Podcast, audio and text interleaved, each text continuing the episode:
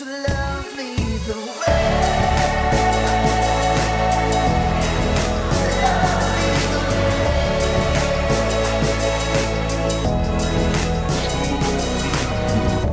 everyone, welcome to our podcast this week. Hope you're doing well. We're back in person every week. So that means I get to make a podcast version of the Sunday sermon, which I'm excited about. So the Lord has put on my heart to teach on some difficult topics over the next coming weeks, which I partly excited, partly terrified. And it'll be a lot of work, but it'll be worth it. I'm believing. And in fact, we're going to start a new series today that I'm calling Elephants in the Room. Uh, in 1814, a poet and fabulist named Ivan Krylov wrote a fable called The Inquisitive Man, which tells the story of a man who goes into a museum and notices all sorts of tiny things, but fails to notice an elephant, which is where we get the phrase, the elephant in the room. And it's kind of become proverbial uh, since then. And so it's referring to topics and problems and people that are so obvious uh, yet no one wants to address it. And there are a number of hot topics that we don't talk about a lot in church. Uh, things like suffering, end time, sin, miracles, spiritual gifts, uh, and much more. And if you have any hot topics, you're, you're welcome to text me. Let me know if there's something that you'd love us to address in this series. But the truth is, as Christians, we have a lens by which we view the world, and that's called God's Word. And in His Word, in the Bible, we we have a lens of reason and purpose, and and it can take a bit of work to dig deep and study and and and find uh, some of the answers we're looking for. But there is hope in God's Word. There is hope in Him. So we're going to be diving into some big topics. We're going to be addressing some elephants in the room with God's Word. And it's funny how, how many of us could be in church for years and years and years and never hear about any of these topics sometimes. And why is that? Well, it's because it's difficult and it's not popular and there are varying conclusions to all of these type of things and can be very divisive. And uh, and the big reason is that we prefer feel good sermons. We prefer the pastor to get up and you know pump us up and make us feel like yeah this is good you know I'm to go have an awesome week. Uh, but I genuinely believe we can find hope in the midst of difficult topics. Uh, in real life stuff, right? So before we get there, I wanted to take this week and set up some ground rules. We need to set some rules of engagement here, uh, and I'm calling this uh, five rules for wrestling an elephant. All right, so you can picture that with me. Uh, and because what, what we don't want to do here is open up a can of worms and cause disunity and distraction. Complex topics don't always have simple answers. Okay? In fact, uh, I would say that these ground rules that I lay out today were just some thoughts that I've written down as I've been preparing for this series. Um, that they could help in many areas of our faith, uh, not just in this series, but you know there is wiggle room in many areas of biblical belief. Like there's kind of the way I see it is like you have closed hand things and open hand things. Closed hand things are non-negotiable. Like for example, Jesus' identity, uh, the resurrection, um, that we're saved by faith alone. That's something that I believe is a closed hand thing. It's non-negotiable. That that that the Bible is our authority. That it's God's word. But then beyond that, there's open hand things. There's various views on the end times. Various views on the process of salvation. Various views on the role of spiritual gifts today, and um, and some things that you know could be open for discussion, but not at the cost of the closed hand things not at the compromise of what is most important. So, my, five rules for wrestling an elephant before we get into this series next week. Rule number one is let's always point to Jesus. Let's always point to Jesus. Whatever topic we embark on, we need to find Jesus in that because it's all about Him. I, I love what the Apostle Paul says in Colossians chapter 2, verse 1 to 4. He says, I want you to know how much I have agonized for you and for the church in Laodicea and for many other believers who have never met me personally. Verse 2 I want them to be encouraged and knit together by strong ties of love. I want them to have complete confidence that they understand God's mysterious plan, which is Christ Himself. Verse 3 In Him lie hidden all the treasures of wisdom and knowledge. I am telling you this so no one will deceive you with well crafted arguments. In Him, that's Jesus, uh, we seek to find hope and truth in Him. And, and all that he provides. Like if you've been doing alpha at all in our church uh, uh, the last number of weeks, there's a lot of talk about Jesus in there because he is the filter by which we experience God design life. And Paul is saying, hey, it's all it all starts with Jesus. It all starts with him. And I love the book of Colossians, by the way. Uh, for those who, who might not know a little bit about it, it's written by the Apostle Paul around AD 50 to 60 uh, to a church in Colossae. And it's a city in Asia Minor, and it was actually a trading city at a kind of crossroads of a main travel route. And it was known for ma- for making uh, fine garments and predominantly a Greek population, which meant they had issues with things like Greek philosophy, like things like Gnosticism, like material things are bad, spirit is good, spiritual things are good. There's like a higher spiritual existence, which makes the person of Jesus very hard for them to under uh, uh, for them to grasp and understand because Jesus is fully man and fully God, fully material and fully divine, right? And so, from what we, we read, Christians in Colossae had, had been allowing elements of their culture and paganism and secular philosophy to combine with the truth that they were taught about Christ. Sounds a bit like us modern Christians, doesn't it? So, Paul's addressing this, and this is what we call syncretism which is where we combine ideas from other philosophies and other religions with the Christian truth. And that's not a good thing. And Paul is writing to them from a prison in Rome, and he starts to bring this emphasis that, hey, it's about Jesus. He says, In him lie hidden all the treasures of wisdom and knowledge.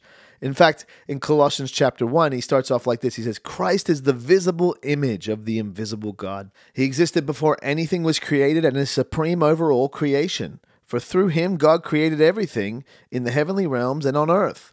He made the things we can see and the things we can't see, such as thrones, kingdoms, rulers, and authorities in the unseen world. Everything was created through him and for him. So, rule number one is that it's all about Jesus. You know, my motive is pretty clear in this series. I want you to know that Jesus is in everything. He's in your time of triumph and he's in your time of sorrow. Uh, and and he's in your struggles. He's there. He's there. We got to remember that. Also, I think it's important when we study these topics that affect us uh, emotionally and experientially, because we can begin to question the character of God. Like, oh, if God loves me, why does this happen or that happen? Well, that makes it even more so important to point to Jesus, because in Jesus we see a clear example of the character and nature of God. Uh, of his self sacrificing nature, his generosity, his loving kindness, uh, we see that in the person of Jesus. So we got to keep pointing toward him. Amen. So, five rules for wrestling an elephant, which is what we'll be doing over the next coming weeks. Rule number one is let's always point to Jesus. Rule number two is don't aim to just be right, aim to love one another. I think this is really important, especially if we're going to talk about tough topics. The goal is not to just be right, the goal is to love one another. We just read in Colossians chapter 2, verse 2 I want them to be encouraged and knit together by strong ties of love. And over the next few weeks, you're probably going to hear something that you might not agree with or totally understand, or I'll probably teach something I don't totally agree with. But the idea here is that we don't get angry or argumentative or like, we are here to love one another. We're here to love the Lord, right? And I've seen this happen a lot in church life where difference of opinion cause disunity. And let's not let pride take over here. Uh, in Colossians chapter 3, verse 12 to 16, reading from Colossians a lot today, it says, Since God chose you to be the holy people he loves, you must clothe yourselves with tenderhearted mercy kindness, humility, gentleness, and patience. Make allowance for each other's faults and forgive anyone who offends you. Remember, the Lord forgave you, so you must forgive others. Verse 14 says, Above all, clothe yourselves with love, which binds us all together in perfect harmony. And let the peace that comes from Christ rule in your hearts, for as members of one body, you are called to live in peace and always be thankful. Now, love is a binder of people, isn't it? it? It, binds us together. If we if we approach this series or or the, these we address these elephants in the room uh, with Jesus as our focus and love as our motive, we'll be okay. And if we approach this series with opinions or even our emotions as our focus, we might have a tough time, and and and we don't want that. So we, we, we live in an age where everyone wants to be right and argue and post on Facebook community pages, and that's not necessarily how Jesus asks us to live with one another. We are called to live in harmony, and unity doesn't necessarily mean uniformity. You know, there's going to be some things that that we teach in the coming weeks that have various positions of belief, and that's okay we can still be united without being forced to be uniform in, in like a niche belief, right? Now, we want to be right. We want to be accurate. We want to be as true to scripture as we can be. This isn't a cop out to try and just like, ah, you know, we're going to be terrible in our study and, and, but we just got to love each other anyway. No, no, no, I'm not saying that. We just need to understand that there are various views on various topics when it comes to theology and things like that. And that's okay. Like, for example, we, we're going to talk about end times at some point. Now, there are elements of the end times that are very important because your belief in how Scripture explains the end of the world affects how you live today, right? But many details are not worth fighting over or leaving churches over. Oh, the pastor doesn't preach about Israel enough, or oh, Simon doesn't talk about end times prophecy enough. Oh, come on, people. Listen, let, let's keep Jesus at the forefront and let's love one another. And let's remember that some Christians have different opinions than you and me, right? Open hand stuff. That's okay. So, five rules for wrestling an elephant. Number one is always point to Jesus. Number two is don't aim to be right, aim to love. And the next rule is trust God and learn to live with tension.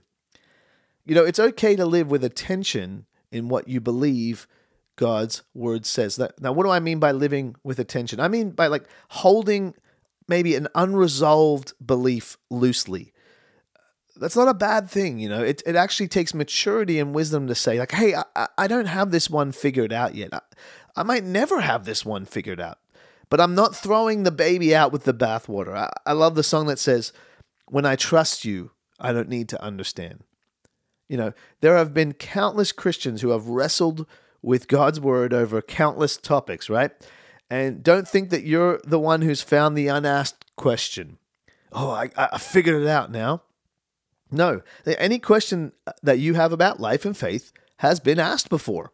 And I find that comforting because if if many have lived trusting God, even in an area of tension, that tension between my experience and what the Bible says and various opinions, etc., uh, then I can trust God too, right? It's okay. I love Proverbs chapter 3 verse 5. You've, you, if you've been around church at all, you've heard this verse. Trust in the Lord with all your heart. Do not depend upon your own understanding. You know, faith isn't just based upon intellect. It's based upon trust. Trusting God's word and his character, right? So, rule number 1, always point to Jesus. Rule number 2, don't aim to just be right, aim to love one another. Rule number three, trust God and learn to live with tension because there's going to be some. Now, rule number four is don't be lazy. Now, if we share about suffering or something, we're going to start with suffering next week. Uh, and, and you want to discover more about that topic, go for it. Go and do it. Don't just expect to be spoon fed everything. You know, we live in this kind of instant gratification type culture where no one wants to do the little by little journey of study and, and discovering things. I love the way uh, what it says in, in Hebrews chapter 5, verse 11 to 14. It says this There is much more we would like to say about this, but it is difficult to explain, especially since you are spiritually dull and don't seem to listen. Verse 12 You have been believers so long that you ought to be teaching others. Instead, you need someone to teach you again the basic things about God's Word. You are like babies who need milk and cannot eat solid food. Verse 13 For someone who lives on milk is still an infant and doesn't know how to do what is right. Verse 14 Solid food is for those who are mature, who through training have the skill to recognize the difference between right and wrong. Okay, some strong words from the writer of Hebrews, right? Like, hey, grow up. Come on. Like, and you know uh, that that word training. You know, training isn't always easy. It takes time. I remember I had a personal trainer once. Mate, couldn't stand it. making me run up hills and stuff. Like, come on. Nothing worth pursuing costs nothing, right?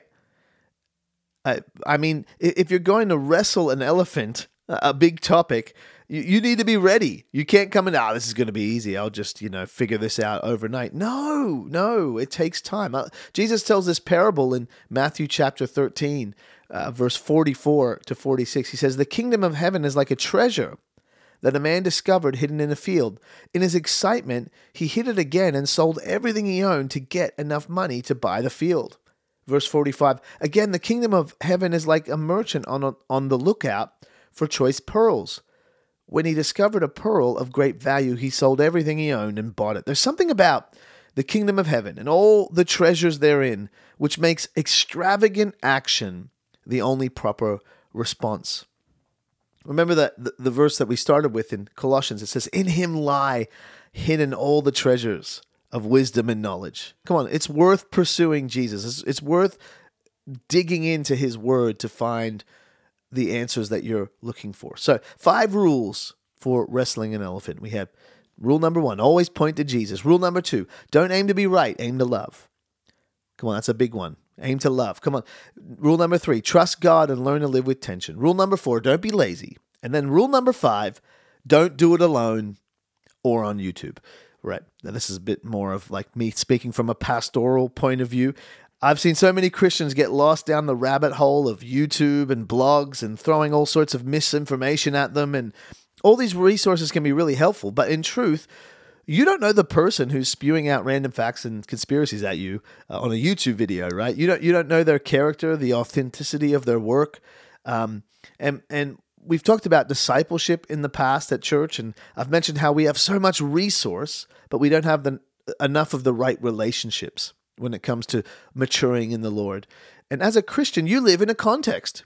You live with people, and your journey of faith is meant to be worked out alongside others. And if your study of something is isolating you, or your doubt or your worry is isolating you, that's a warning sign. You know, it says in Proverbs 18, verse 1 Whoever isolates himself seeks his own desire, he breaks out against all sound judgment. Come on, if you're going to wrestle an elephant, you need help.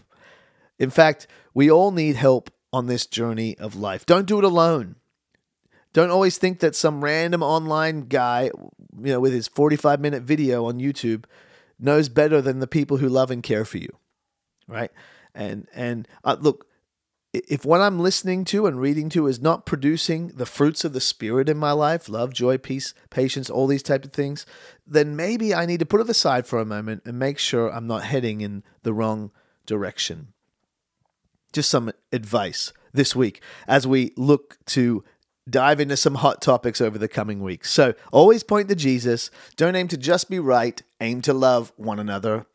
Trust God and learn to live with tension. Don't be lazy and don't do it alone. So next week, we're going to start with our first elephant in the room, and that is suffering and the problem of evil. Okay. And it's going to be an exciting journey together. I hope you can join us each week over these next coming weeks. And this could be a great opportunity to invite someone to church. You know, some of these topics are just better experienced in the room. Uh, amongst a community, right? You might have some friends or who, who, or family who have really questioned these types of things. Like, for example, look next week, suffering and and the problem of evil. Who hasn't had that question about God? Well, join us in person. There's nothing like it. Really, you know, listening to a podcast in a car is it's a supplement, it's not a substitute. All right. So, hey, have a great week. We hope to see you soon and be blessed.